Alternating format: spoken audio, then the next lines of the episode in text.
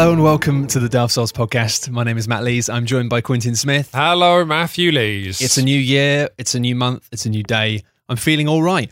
The podcast feeling is back. Average. This is season two of the Average podcast about games. Things are going to be slightly different this year. The podcast is going to be less frequent maybe, but we'll try and make it good. And we've got some cool little features in there to spice it up a bit. You're going to hear more about them as we go. Surprises, surprises, surprises. But first of all, let's talk about a couple of games we've played recently that are maybe good. You're right down to business, Matthew Lees. I am. I don't mess about. I just get my ankles mucky and then I make you clean the muck off my ankles. So tell me about Gravity Rush two. Uh, oh, wow. Uh, I feel like you're a parent. You want me to swim. You've thrown me into the pool. You don't even know That's if I can swim. That's how you teach kids to swim. I can... Well, actually, this is fitting because Gravity Rush two is a game about floating. Oh. Uh, did you play the original Gravity Rush? I didn't, but everyone said it was really cool. It is very interesting. It's the vein of like um uh, Crackdown or Infamous, where you're given a city and some superpowers and the game goes, here are some missions as well, maybe, but basically it is an excuse to go around a city. And wasn't it a Vita game that used the accelerometer so you could lie around on your back and roll around like a mad dog? That is absolutely correct. So the uh, power that you are given in Gravity Rush is you're a lady who can control gravity, uh-huh. uh, meaning that she can fall in any direction, which is basically flying um, and, you know, uh, run along walls and things. That's pretty much the extent of her power. Sure. Um, so yes, the way that worked in the Vita is you press the button that sends her floating into the air, and then you pick a direction by rolling around like a cat trying to get a, uh, another cat off its back. Then once you've got the accelerometer to point in the direction you want to fall, you click another button and you fall. You you you, you just use the analog stick is what you actually Basically, do. yeah. It's yeah. like a cool gimmick that you go, whoa, for like a minute, and then you go, let's turn it no. off. No, but the game itself is really interesting. And I think the... the well, like re- being able to just change gravity all the time is... It's super cool. It's cool. Um, yes, and it like the the way the world is built is um, it's a series of floating islands. So you do end up having like really great choreography. Like um, you can step off an island, like um, a monster's about to attack you. Say mm-hmm. it's it's firing a big black uh, nebulous piece of art designed matter at you.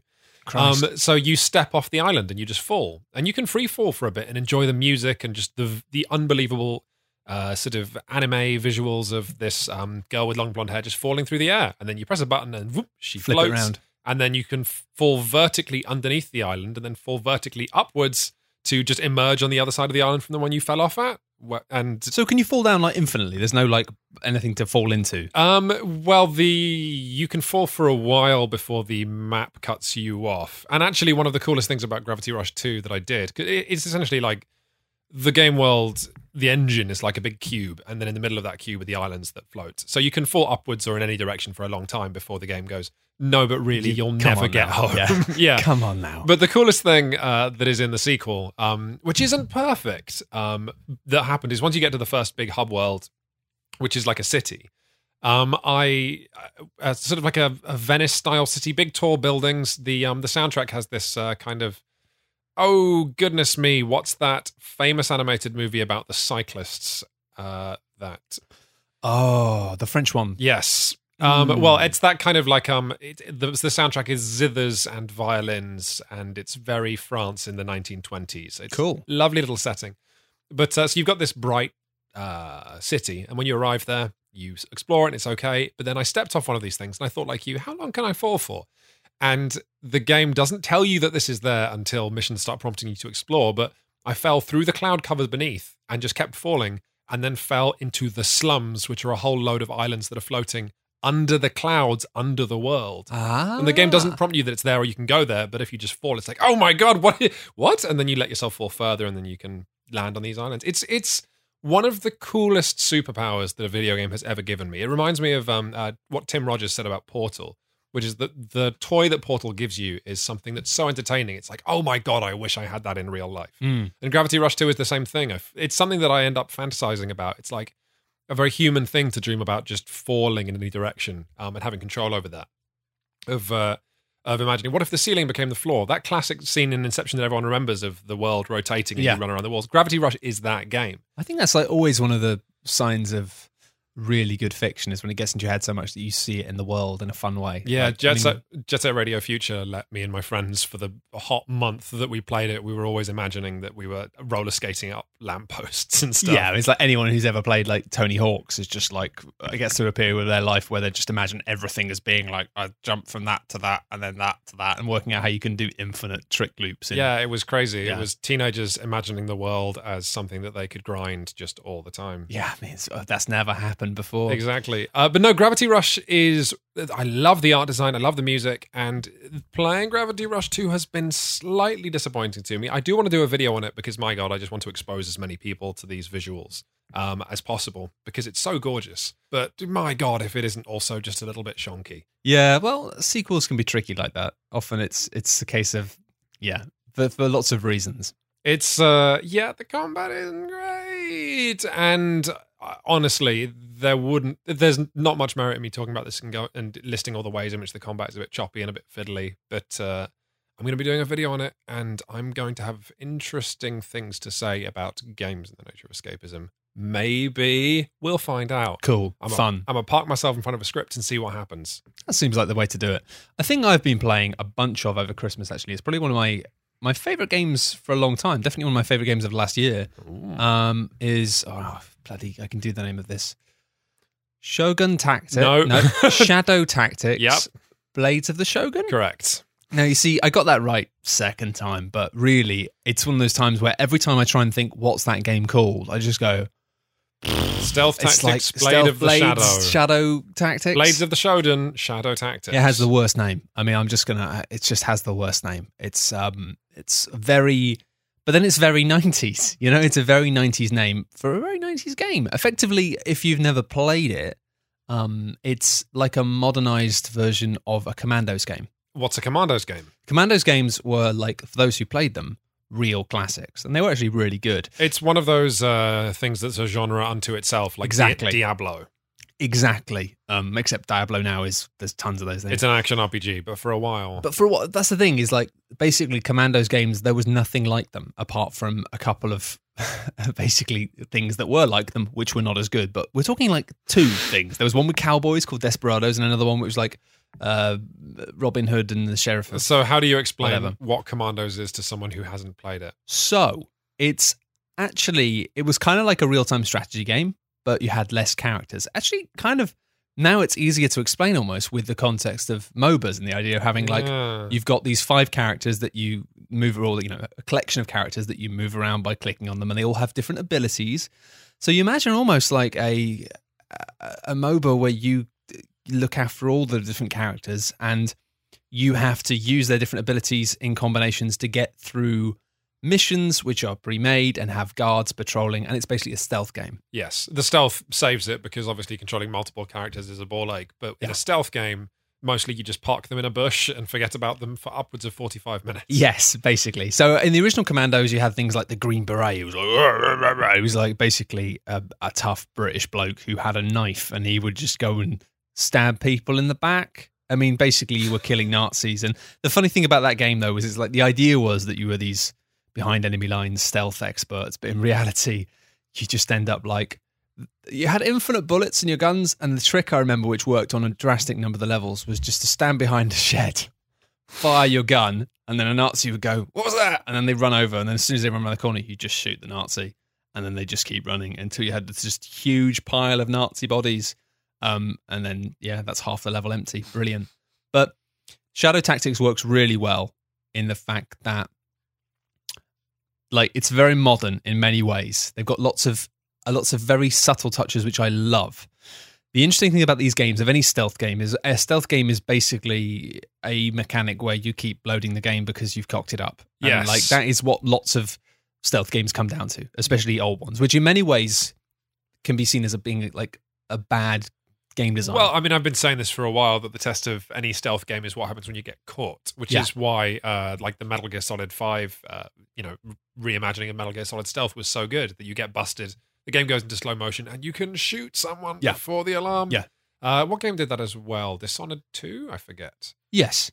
Yes. yes. Well, that's the thing is, like, lots of modern stealth games have moved away from this whole like tradition of stealth and actually like modernized it. And we, you know, we just made a hit video about Hitman. Yes. Which just again um, takes away the um, learning routes and remembering patterns and is more reactive because everything is static until you interact with it. Exactly. So Shadow Tactics has an element of that, and it has less like patrols and stuff, and more people who are just in fixed positions or on tight little patrols. And it gives you a set of tools, and basically, we should clarify that this game is extremely good. It's awesome. I love it. Like, I have very almost finished it. I'm on the last mission, but I've spent tons of time just going and playing the missions over and over again to try and unlock all of the like challenges, all of the things where it's like, okay, do that, but never go in the water. You know, you're ninjas basically, so you can swimming in the water is a great way of getting away from trouble. But you have a character who's a ninja who can fire shurikens and shurikens. Shurikens, sorry, God, this is like my pronunciation from eight-year-old. I'm Matt sorry, I feel out. like you just gave me a present. No, tell oh. me, tell me how you use your shurikens. Oh, get sh- shuriken. You have a shuriken with uh, who? Who has the shuriken? Your your ninja. Your nan- ninja. Ninja. Uh, Manager. Yeah. Your shinobi. Shinobi. Your Ninja Manager Blades. Your Ninja Shogun. Manager Shinobi has a sh- uh, has a has a, sh- a sh- shuriken. Oh my god! Let's okay. Yes, I'm yes. Go back to normal talking now for as long as I can. Okay. You've only got one though, and it means you throw it, kills a person, and then you have to go and collect it. But he's really good at like silent stealth kills and running around quickly and silently. Then you have a girl who's good at some of the ninja things a bit, but she can set traps and has a little whistle that sounds like a bird or that makes people come and look. And then you've got a wonderful old man who who who toddles around with his wooden leg. leg. Yeah. But his wooden leg is also his sniper rifle, which means he can just at any point, like, yeah. And he has a tanuki, a little cute tanuki that you can send off to distract the tanuki guards. Tanuki is way O P. It's the way. best thing. And the guards will go, ah, I didn't tanuki. realize that once that you send the tanuki off to be, go and be cute somewhere, yeah. the guards will look at it literally forever. No, they get bored. They do oh, get do bored. they? Yeah, yeah. They, they oh. do for a while, but after a while, they're like, well, I better get back to work now. um, like someone passing cat pictures around the office or something. Exactly. They're like, this has been great, but I mean, it must be really boring being a guard, to be honest. Oh, absolutely. But there's some wonderful flair in this in terms of the fact that like the animations are wonderful and... the environment detailing is really nice as well. It's gorgeous. Yeah. It, it's all feudal, like Japan. Is it feudal Japan, actually? Yes, it's kind of, absolutely. Yeah, Shogunate era. Um, and what's lovely about it as well is the fact that I think a lot of the developers are Japanese, actually. Oh, really? Yeah. Um, but I love that it is just like, it's a game set in Shogun era Japan. And it doesn't have like dragons or mythical tigers or anything. It's just like, has a really cool little story with some nice characters that are just taking place in Shogun era Japan. And you just have like, you, you just, don't you have, just like the setting. That's I love the fact it. the setting is quite vanilla and it pulls it off. It doesn't need to be like fantastical or to introduce strange elements or wild elements. It can just be a solid little world building thing. And a lot of the levels are beautiful. A lot of the ways they mix it up with things like snow leaving tracks. Yeah, you know, it is admirable that um, I'm thinking of one mission in particular where uh, uh, it, all the drama doesn't come from, you know, oh, well, you know, get the magic sword and exactly kill the guy who, who's also secretly a vampire man. Yeah. It's like, uh, no, it, it's the drama and the mission I'm thinking of is like, no, there's guards all around us. They're killing people. This is just really grim. You know, the one that said in yeah. the rain? Yeah, exactly. I, and that's the thing. Is because often, there's, there's drama in death. Exactly. And I think what I like about it is often with video games, people can just use settings as theme and that's it. And it's like, well, we're kind of use this for the art design. It's going to be like Shogun era art, but then there's going to be, you know, weird supernatural stuff. I mean, it's like, you know, the classic thing is, is Assassin's Creed, which the developers, well, the publishers or whatever, didn't feel strongly enough that it was okay that it just be... Just, you've Just got your you're in Jerusalem. Yes. Like, it has to be like sci-fi. And I don't know, it's kind of refreshing to play a game where there isn't some mad twist that the devil is in control of the Shogun or something. The first it's Assassin's just like Creed, assholes. And... I, I've become really disinterested in that series, but the first Assassin's Creed is so interesting that it exists because you've got a game with like this weird sci-fi Minority Report backdrop that everyone knows, but also a game that's so meticulously meticulously researched. People are speaking actual Anglo-Saxon in the original Assassin's Creed. Yeah, they, it was it was detailed. Yes, and then they it, forgot to put a game in a lot of it. I felt but. I have definitely talked about this on Dark Souls before, but the first Assassin's Creed to me is the only one that had an actual functional game. Yeah, see, I, I completely disagree with that. I think the second one. Um, is the is the second one was where they started going, let's abandon the loop of game that we created, and let's just make it fun by letting the player do dumb stuff. I don't think there was an actual challenge in the second game. No, but I thought the first game was really boring. Well, anyway, uh, we, we've had this conversation before, but yeah, I just I felt like it was just very thin, and they they, they tried to fill it out with stuff that was just fluff. And, oh, then uh, there's no fluff in the later Assassin's Creed games. Oh no, there is, but it was just like when it was like just get a hundred flags, I was just like, no, I'm out. Oh sure, but anyway, uh, who who would possibly could possibly be in for the hundred flags? I want to meet someone. If, oh, if people were, if you collected a hundred flags in the original Assassin's Creed. Do right in. That was peak achievement time, man. People were doing all sorts of fucking nonsense just for a little pop-up. Honestly. You, this is when you were working on official Xbox, so you know about no, that. No, no, no. So. This was way before that. That was way before then. But anyway, Shadow Tactics. Um, is you've got like enemies with view cones. You've got like, you know, like you can crawl in this section of the view cone, but you know, and then you have lots of lovely stuff, which is, again, if you've played Commandos games, you just know about like very carefully surfing on a view cone. So you're just like just ahead of them looking. Um, but then also being able to just be quite creative with it. Sometimes you find yourself stuck on a puzzle for a while of being like, how do I kill this guy? How do I get this guy to go out of the way? So, I, and you'll end up bending over backwards doing some stupid thing where you're like, well, this guy throws a rock and then he turns around and then he sees something weird and then he walks over to look at that thing and then... And then while he walks over there, we kill his friend and yeah, then exactly. we drag his friend into our bush. And then after you've done all this stuff and you, it takes you like half an hour to pull it off perfectly and you're like, yes, you then realise there was like another thing you could have done which this would have been so easy. Is what really threw me. And it's something that Shadow Tactics has in common with the new Hitman, which is rather than there being any one uh, path through it, which you would assume there is, the level is designed... Um, in a very curious way. I think it would be a really interesting exercise to design these things because there is no path. It's, it's just quite open, like, yeah. It's they just put obstacles around the level such that there's always at least one or two ways, or sorry, two or three or four ways of doing almost anything outside the tutorial. Yeah, yeah. Which is crazy. And it led uh, through like a decade of me playing video games. I was actually conditioned to play that really hampered my uh, Shadow Tactics experience because I would get to an area, assume that I'd seen a conclusion, which is possible, but a massive pain in the arse. And I wouldn't be able to just put that puzzle down and go, this isn't working. I've quick loaded upwards of forty times. Yeah. But I, I couldn't do that because I knew that whatever I settled on, obviously that's the only way to do it. And it never was. No, no. There's tons of things, tons of options. But I mean, what I love, the, the things that it does that modernizes it is obviously the ability to program in actions that you can then press a button, they happen, the kind of shadow time thing, which is a shadow lovely time. Thing because it means you can be like... Otherwise known as time. You can pull off this wonderful moment where it's like, well... you know, this guy's going to stab this guy and then he turns around, but while he's turning around, he gets a shuriken in the neck and then this mm-hmm. guy stabs the third guy in the back while he's turning around to go, what's going on? And when you time it all and you just get ready and you go, I love that it only lets you do one of them as well. It's not like, it doesn't let you program multiple things so you can be like that, that, that. You have to do it all on one thing, which means you have to, again, be quite creative in terms of being like, you work out the timings. You're like, how long is it going to take him to run from there to there? And you have to kind of guesstimate in your head the number of seconds so that everything happens See, this exactly was, when you want. This was where on the higher difficulties I did finally start to be like, oh, maybe I've had my fill of this, where so much of the um, difficulty in Shadow Tactics, because of the way that they've designed these uh, levels and the systems in the game, isn't, oh, I see the solution, and then you do it. It's, maybe this is the solution because maybe his view cone won't reach, or maybe I'll be able to kill him in time. It's a lot of um, estimating how long systems take and how far people go to reach your conclusion. Yeah. And but the problem is that because your ability to give orders isn't perfect, it means that you can try a solution, fail because a guard sees you, reload and go, well, maybe I was too slow. Right. And then after failing only five times, do you go, oh, no, that's actually not the solution, which was a pain. I never found that, but I think what I like as well is the, the very subtle details it gives you with the, with simple things like the fact that it's like, hey, this guy killing a killing a guard takes him one point two seconds, whereas her, one point three seconds.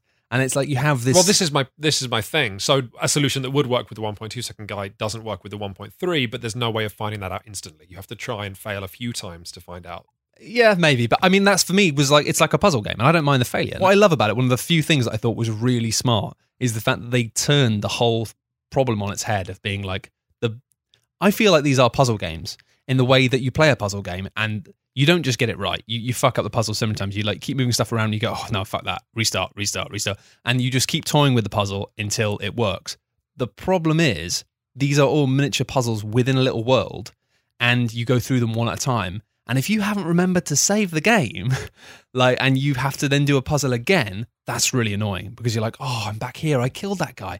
And so I love the fact that constantly, whenever you haven't saved the game for like a minute, it like pops oh, up on the screen. Than that. It's it's, it's thirty like, it's thirty seconds. Yeah, it's like maybe thirty seconds, but then when it gets to a minute, it changes colour and flashes, and it basically like it goes from being like yellow to being red, being like, mate, you haven't saved the game for a minute. In this game's terms, that's like loads. So by reminding you all the time to save, I found that really effective. And it meant that I didn't have, I'd still had it occasionally, but I very rarely had those moments where I was like, oh, I'm back here. Are you joking? And it meant I was really happy to just keep hammering quick load so I could pull off these really audacious little like things. And much in the same with Hitman, of just being like, this is going to be hard and it's going to be pointless, but I want to do this like this. And then when it worked, I was like, yeah. This is the difference between you and me. You spent twenty, thirty, forty hours in Sapienza. Yeah, I mean, I think I just really enjoyed being in the place. And I think the same's true with the, most of the levels in this as well. I just thought, you know what? Like, when it got to the end of the level, rather than being just next mission, I'm like, I want to go and play that again and just toy around with it in a different way, because there was just so much fun to be had. And even simple little puzzles, or when you're trying to do the difficult, difficult challenges, you have to think, I love simple stuff like the fact that when you flow the, throw the shuriken, it's like, it's really good because it just kills a guy instantly, but they kind of stand and gurgle out for a few seconds because it's like they've been hit in the neck with a little blade. And so it's like less ideal because one of their mates might turn around and go, is that my mate choking to death on his own blood? It is an exquisitely crafted thing. It's fantastic. Which it reminds me of that, uh, just a, a very well-hewn thing like Mark of the Ninja, which is relevant. Yes. So we have got a new feature for the podcast. What we've done is we've written five questions that we think are quite good, and we're going to be asking a different game dev to answer those each time. We thought this was a really nice way of basically trying to have some some broad questions that allow game devs to talk about broader stuff, just to get a feel for the whole industry and well, really show some of the breadth of what's going on. This is what I find so exciting. We've picked five questions that I think you can ask them to different designers and we're going to get different interesting answers all the time. Well, I hope so. Otherwise, it's going to be a real waste of time. Then this feature will not continue for long. Take it away! Stop! I'd like to ask a game developer five questions.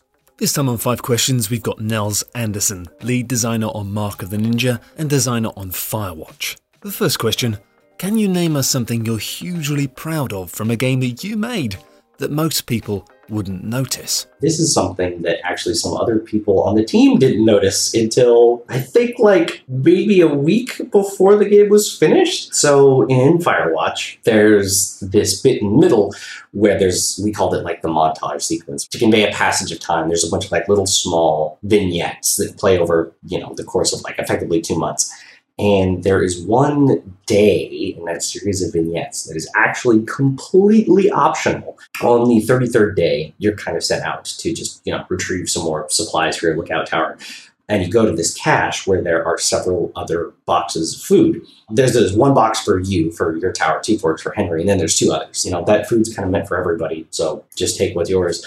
Of course, the game perfectly allows you to take or just like huck that other food off a cliff. And so if you do that, there'll be a bit, a very short, like micro scene, a day thirty-four, where Delilah calls you back and she's like, so did you take all that food? And he goes, uh, I was very hungry. Okay, bye. And at least two people working on Firewatch didn't even know that day existed, I think, until like a week or two before we shipped the game. um, so the reason why I like that is because it's this very small scene, and it's not like telegraphed or signposted in a, oh, push A to choose to take the food and choose B to be a good guy and leave it. It's just like this thing where, you know, just through the totally normal, consistent verbs of the game, you can pick up and take those other boxes of food, just like you could pick up and take just about anything else.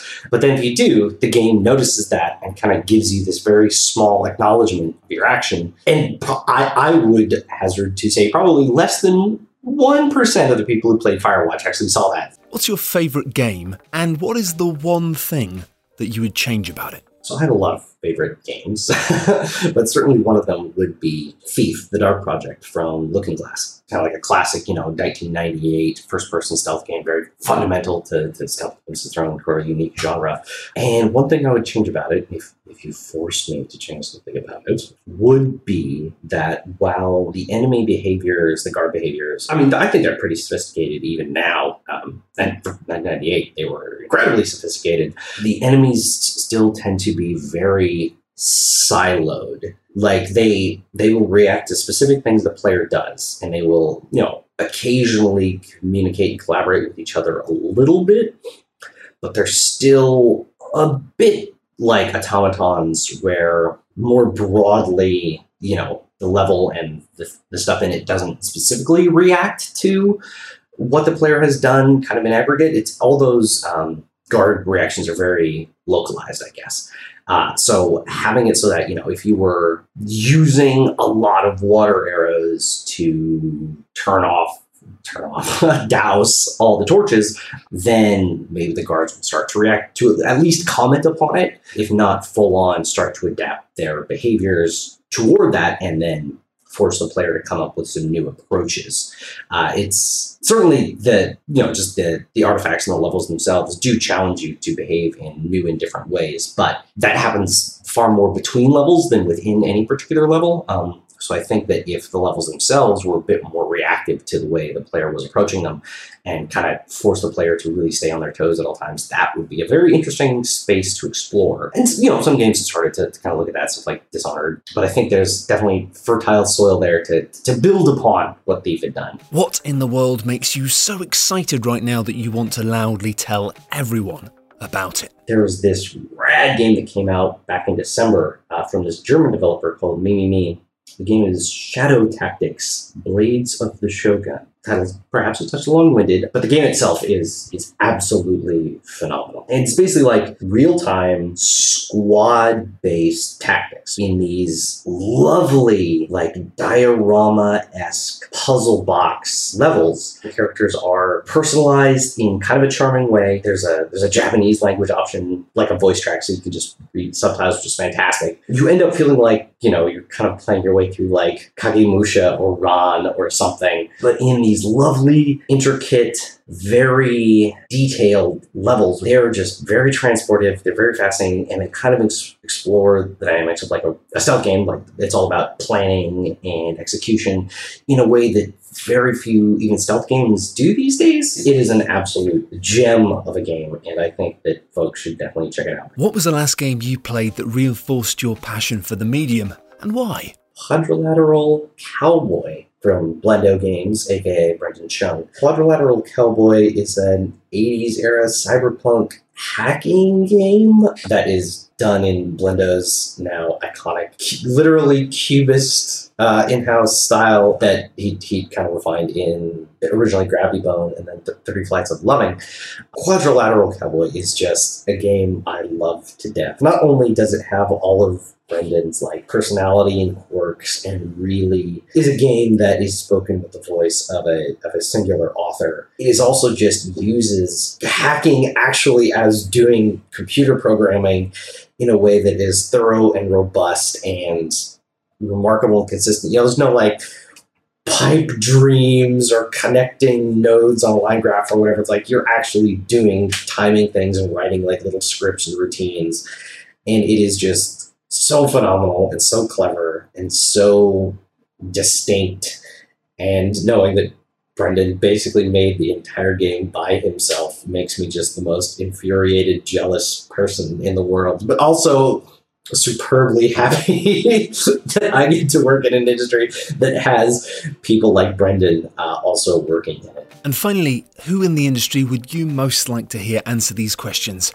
and why? This is probably an easy answer, but I would love to hear what Clint Hocking has to say about these questions. Clint, in addition to just being a consistently incredibly articulate guy, um, has also had kind of like a fascinating career over the last handful of years, because he made a bunch of Splinter Cell games that were incredible. Uh, Far Cry two, which is still one of the greatest games of all time. People may not think, but there's there's a lot of Far Cry two and Firewatch. But then he ended up kind of like directed through a series of companies where he did a bunch of work, but none of the games were ever publicly released, or it was just kind of like under the, the vagueness of stuff that leaks out of Valve. And now he's back at Ubisoft and is presumably working on something that will actually come out and ship soon. So given that rather unusual perspective, I would be fascinated. So uh, yeah, guys, go get Clint. So Nell's there, um, amusingly basically pouring more praise on the same game we've just talked about there. But he's a big stealth man, as you know, so a big stealth man recommendation. Some would say it's, sure. it's an oxymoron to be big but also stealthy. I think if you're big enough, then it's like you're so big that you're everywhere and people don't notice you. It, that's fine. Did you manage to play Quadrilateral Cowboy? I haven't yet, you know, it's on my list. You know what, man? I, like, Blendo Games... They have, he, Brenda Chung has a way of telling stories that is just the most fabulous thing. I didn't even get along with the stealth in Quadrilateral Cowboy that much, and the heists in it I found very fiddly and frustrating. But my God, the storytelling between missions and the world building, oof, oof. If you want a cheap little uh, stealth treat, definitely pick up Quadrilateral Cowboy. I'm going to need to check that out. It's the kind of thing that definitely reminds you how much heart and love. It's a bit like Undertale, you know, in that way. Like how much heart and love can be packed into one guy's game. Funny, Clint Hocking, yeah, interesting guy. Far Cry two is obviously one of those games that people who really, really were into it at that point, oh my God, they're into it. I know you're one of those people. Hi, hi, Matthew. I'm kind of half on the fence with that. I, I did like it a lot, but I didn't persevere with it for as long as everyone else because after about twelve hours I was like, I can't keep doing this. It def- I'll tell you what, I mean, I'm not even going to ramble about the million and one reasons why Far Cry two is the greatest game ever, but what I will say, best slide in any video game. Better than those children's slides you get in uh, playgrounds, which but, I they're very disappointing. Yeah, those are awful. And if yeah. you have any exposed skin, you get that squeak and then you stop and that, you know, that friction. Squeak. Yeah. I just specifically remember just bombing it through a jungle in a Jeep and then suddenly hitting something. I thought you were talking about like, like playground when no, you were a kid. No, just being like, what did I just hit? What's going on? Because you've like just crashed into a deer and you fly out your car. Oh, that is the just... greatest. Just leaving missions and like, you know, you've you've grabbed the thing you came for and you're vaulting out the base and everyone's shooting at you and you jump in a Jeep and then you're driving the Jeep and it's dark and it's raining and you can barely see because it's Africa. Yeah, yeah. And then your Jeep just hits a gazelle. You know, it's very much one of those games that had... That that had a set of ideas and managed to nail some a, a real thing that since, like other games, including the series itself, has really tried to to get back to to get back to that place, that feeling somehow, and has has just repeatedly failed to. And well, that kind of brings us on to it does. Yeah. Uh, although I think I would say that it's it's it kind of justifies the um uh, a lot of the feelings that people have about Far Cry two. That um like myself and people when they say it's a classic and.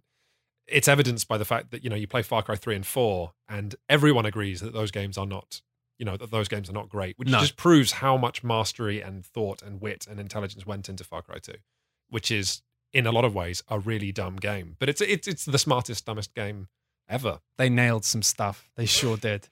Anyway, now we're going to jump on to another new feature, Ooh. which is called... Don't Step on My Childhood. Hood. It's called Don't Step on My Childhood. Go jingle. Don't step on my childhood.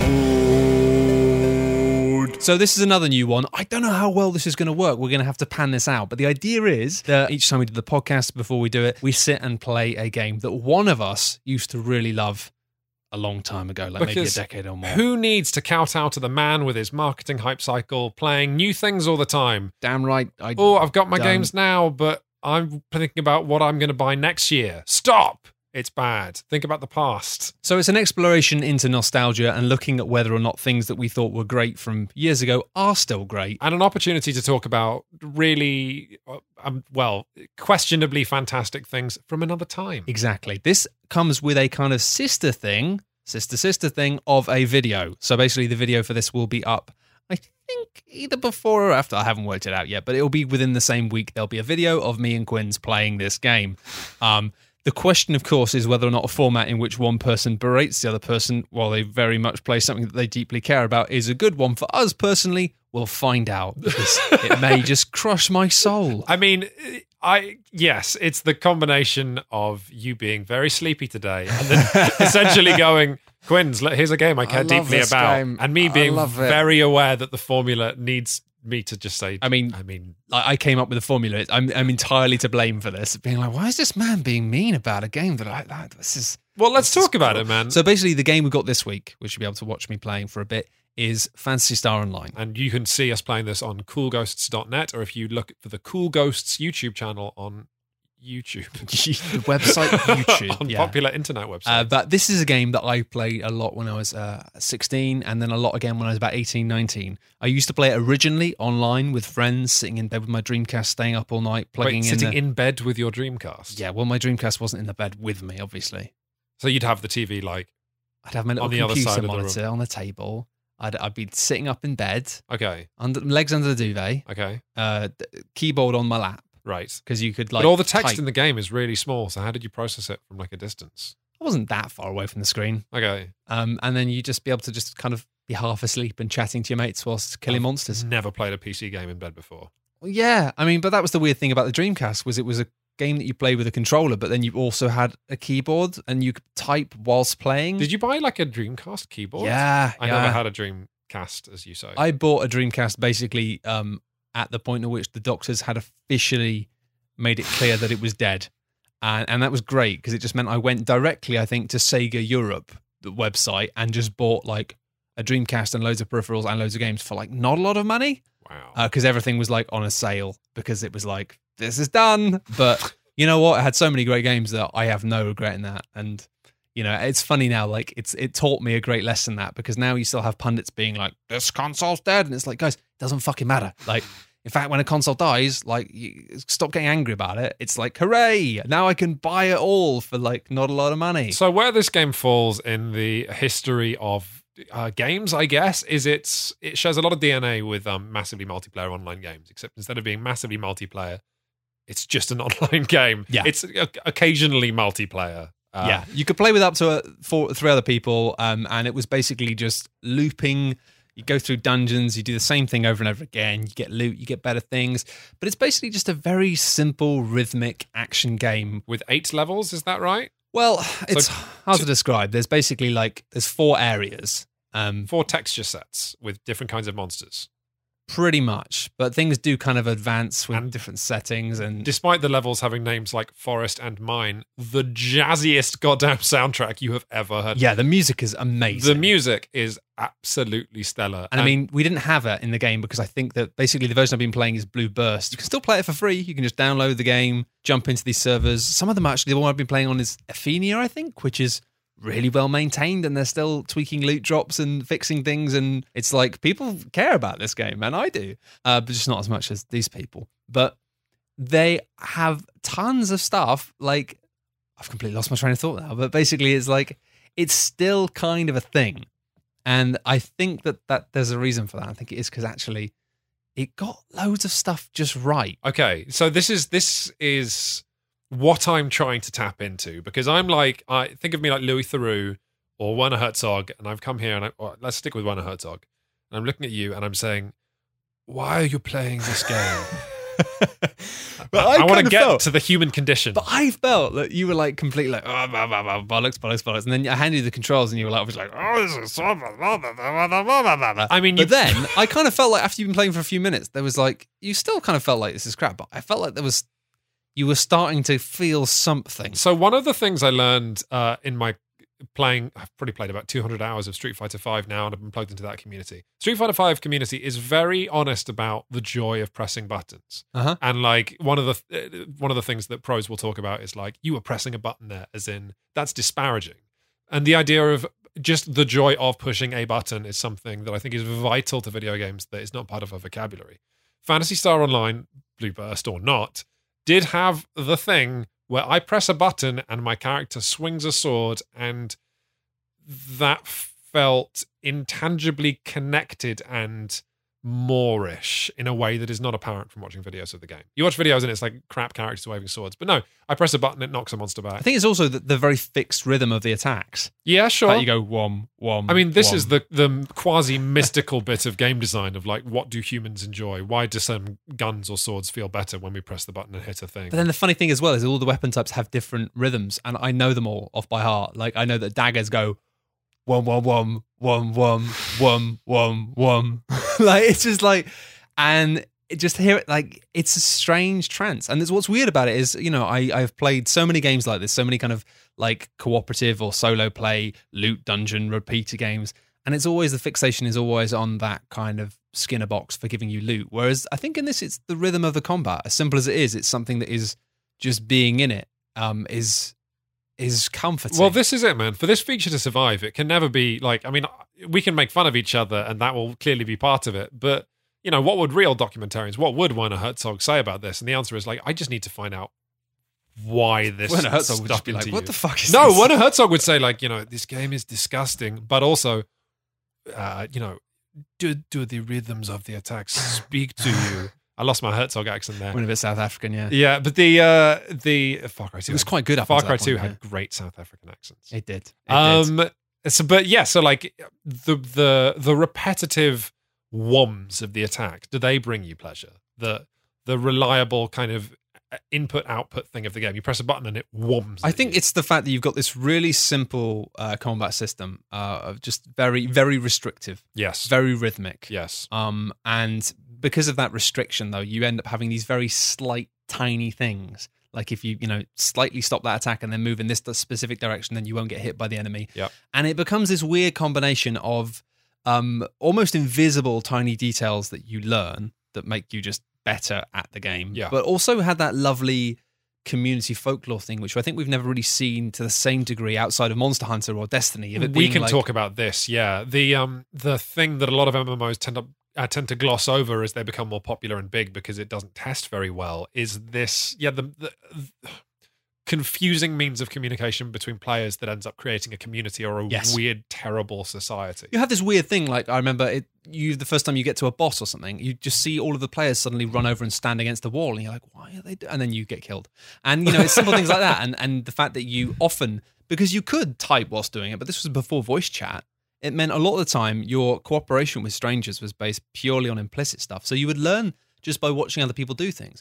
And one of the things as well is it's like it's so much about the framework that you're working within, but those levels, the level designs, they're kind of procedurally generated and they're really easy to get lost in. And the funny thing is, you don't see it so much on the first level, which we go through in the forest, but on the later ones, like the mines and the ruins, these levels are massive, right? But there are like subtle cues that you can see. So you'd be like, ah, this room. It means like it's always the correct way to go from this room is through that door.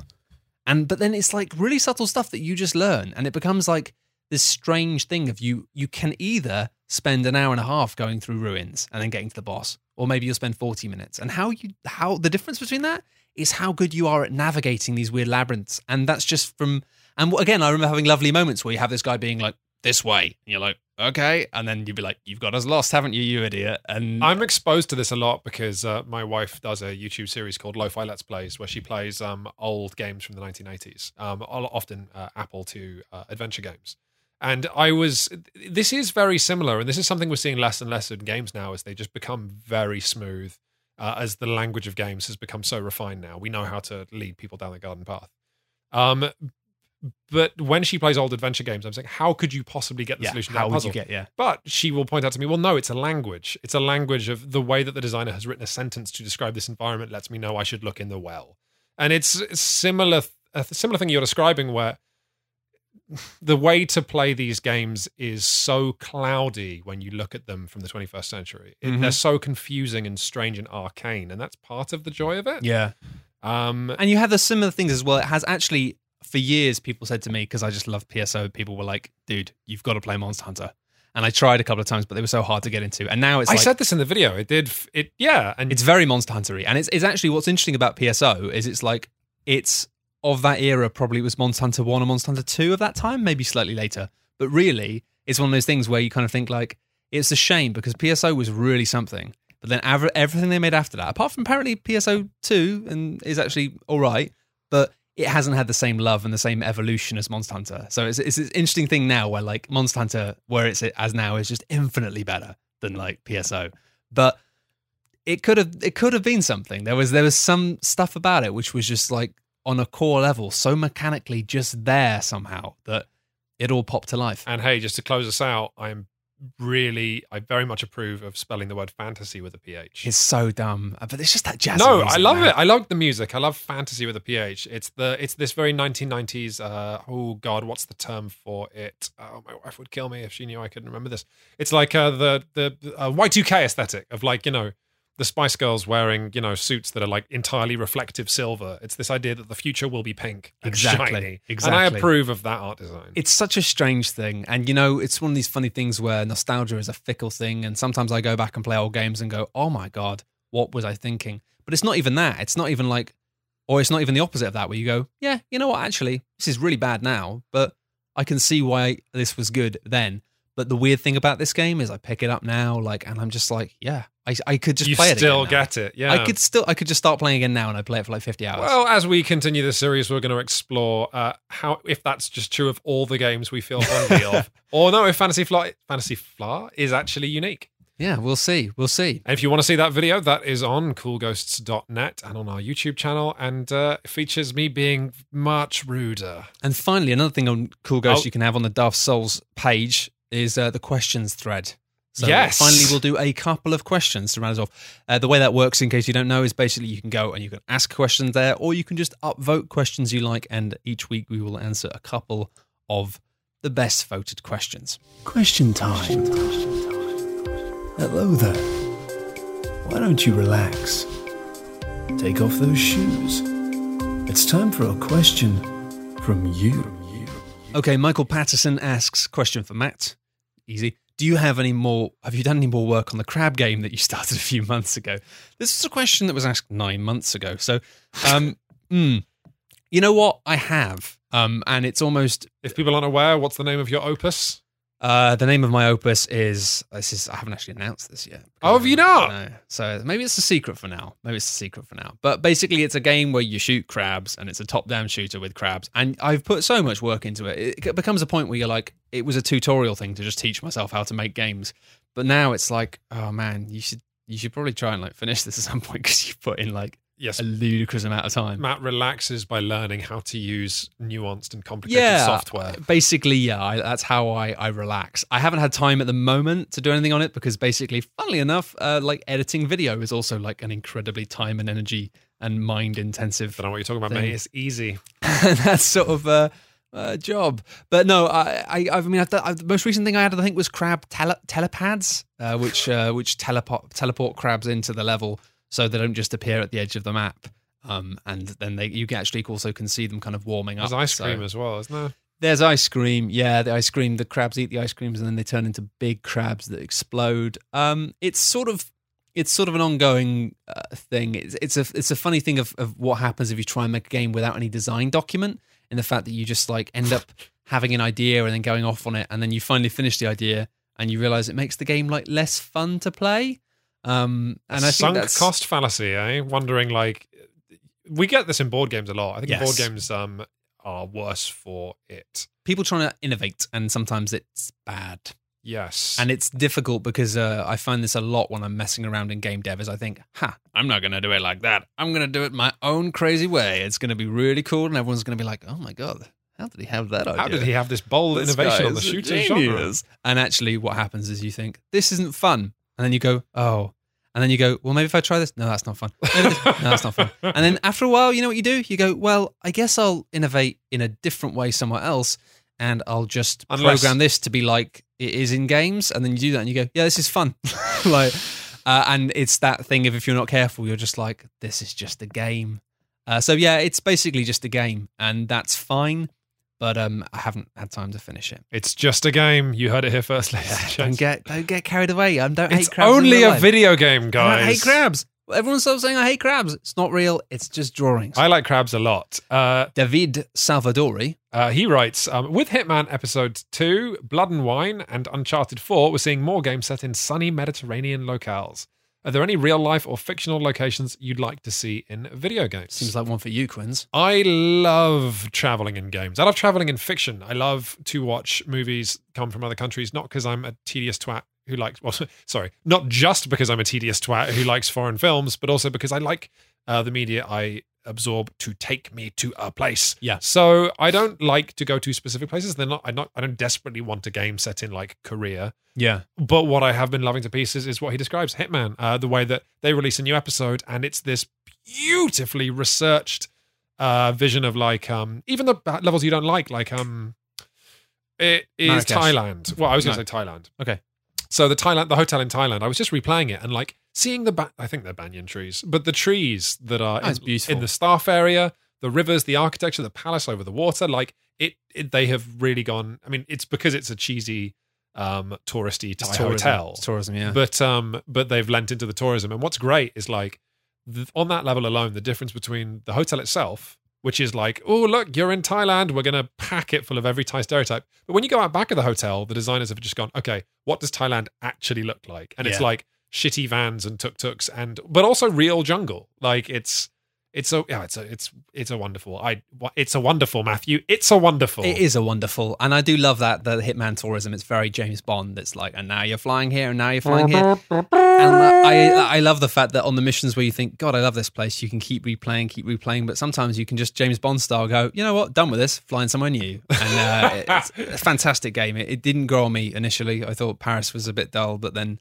um, I got into the flow of the game and I loved it. I think for me, actually, like I find it's almost the reverse. I find that sometimes real world places are kind of spoiled when I realise that video games have, have captured it a bit better. I always feel like... um. I really loved the... Oh, what? Really? Yeah, I really loved the setting of... Um, well, it wasn't exact. That's not exactly true. Like, Venice is a fantastic city. um, okay. And I wondered a, where this was going. As a place, Venice is just spectacular. Um, and, and, and I realised, actually, when you start reading about the history of Venice and stuff and going to the museums, you're just like, oh, Assassin's Creed literally just... They didn't make up any of this. They're I know! Like, Assassin's Creed is really just, good for historical accuracy. Like, even the fact that it's like, in the second game when it's like, I was like, this is so stupid, I've got daggers with pistols on them and everything's got pistols on them. It's like, that stuff existed. Like, you go to the museums and it's like, it wasn't very effective and you probably wouldn't like be able to fire it more than once in like an hour.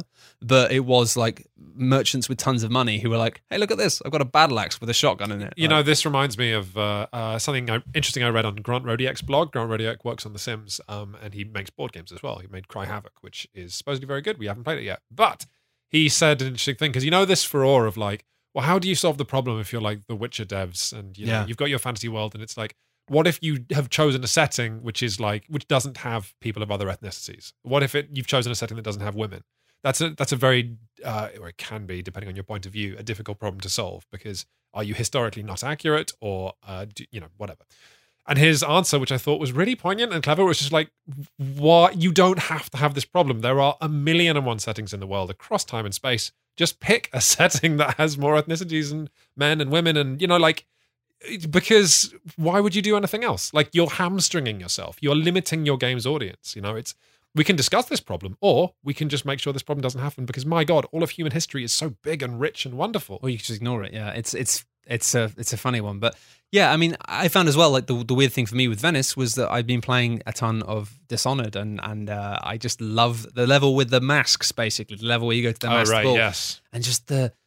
It, so much of that was almost based on like Venetian ball culture, these, like, almost disgustingly opulent feasts and these wonderful... masks and people just being like, oh, just trying to titillate each other with their own inventivity and wealth. Yes. Um, and then I kind of found it a bit sad when like you Venice, went to actual Venice. Venice is a beautiful place and it's a beautiful city in many ways and it's a but fascinating it's place Dishonored. Historically. But today it's like kind of junk. Like w- what Venice was remains incredible, but what it is is just a really touristy place with junk. Well, hey, but everywhere. You, you know, Dishonored is another example of what we're talking about. Of what? Sorry, what I was just wittering about. Where every, one of one of the things that everyone loves about Dishonored is like whaling and like the way that the art designers use whales and the idea of a whaling culture. But like, if you go, I went to a, if you go to a whaling museum, like that's something that everyone could do. I just do that. But I was in Nantucket visiting my wife's parents, and there was a whaling museum, and I went sure. and like, my God, like. Whaling is incredible and insane and wonderful, and the Venice stuff we're talking about in Dishonored and also the whaling, that's not necessarily these art designers just being witty. That's also just them looking at human history and yeah. finding awesome stuff. And let me tell you, like, we've only scratched the surface with video games. There is so many settings. That's the thing. I mean, and that it's like to be, you know, with something like Dishonored, they might have gone, oh yeah, but you're not going to get whales this close to like a canal. I don't know. Like, no, nah, it doesn't make sense. Cut the whales out. Like, just like, do what you want. Fucking like, yeah, I don't know. I think just, just, choose and chop and make something interesting. And the final question I think we're going to have, oh, that's a tough one from oh, Theo here. Do you have an answer for this? Uh, you, yeah, I don't know. Um, we're going to upset some people no matter how we answer it. Yeah, okay. Theo asks, what's your favourite dinosaur? I'm just going to say it. It's boring, but I'm a boring man. Oh, can I guess what your favourite dinosaur will be? Well, you're going to guess now I've said that. What do you think it is? I think your favourite dinosaur is a brontosaurus. It's a T-Rex! Oh, you are not that boring. Oh, come on, it's great. I was thinking about Jurassic Park recently, and that T-Rex is like, well, you know, like flipping cars. The T-Rex in real life is a scavenger. It didn't hunt people. It ate corpses. Fine. That sounds like me.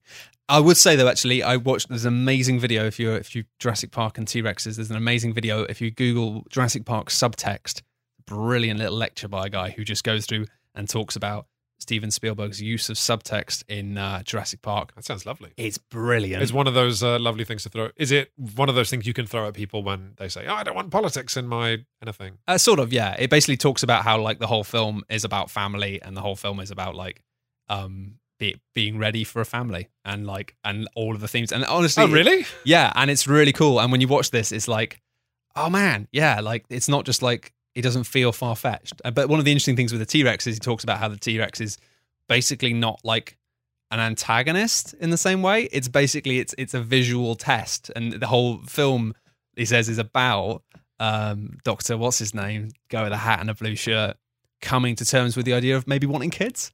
And the fact that at the start he's like, oh, kids. Ugh. But then it's like all about them, about creation and stuff.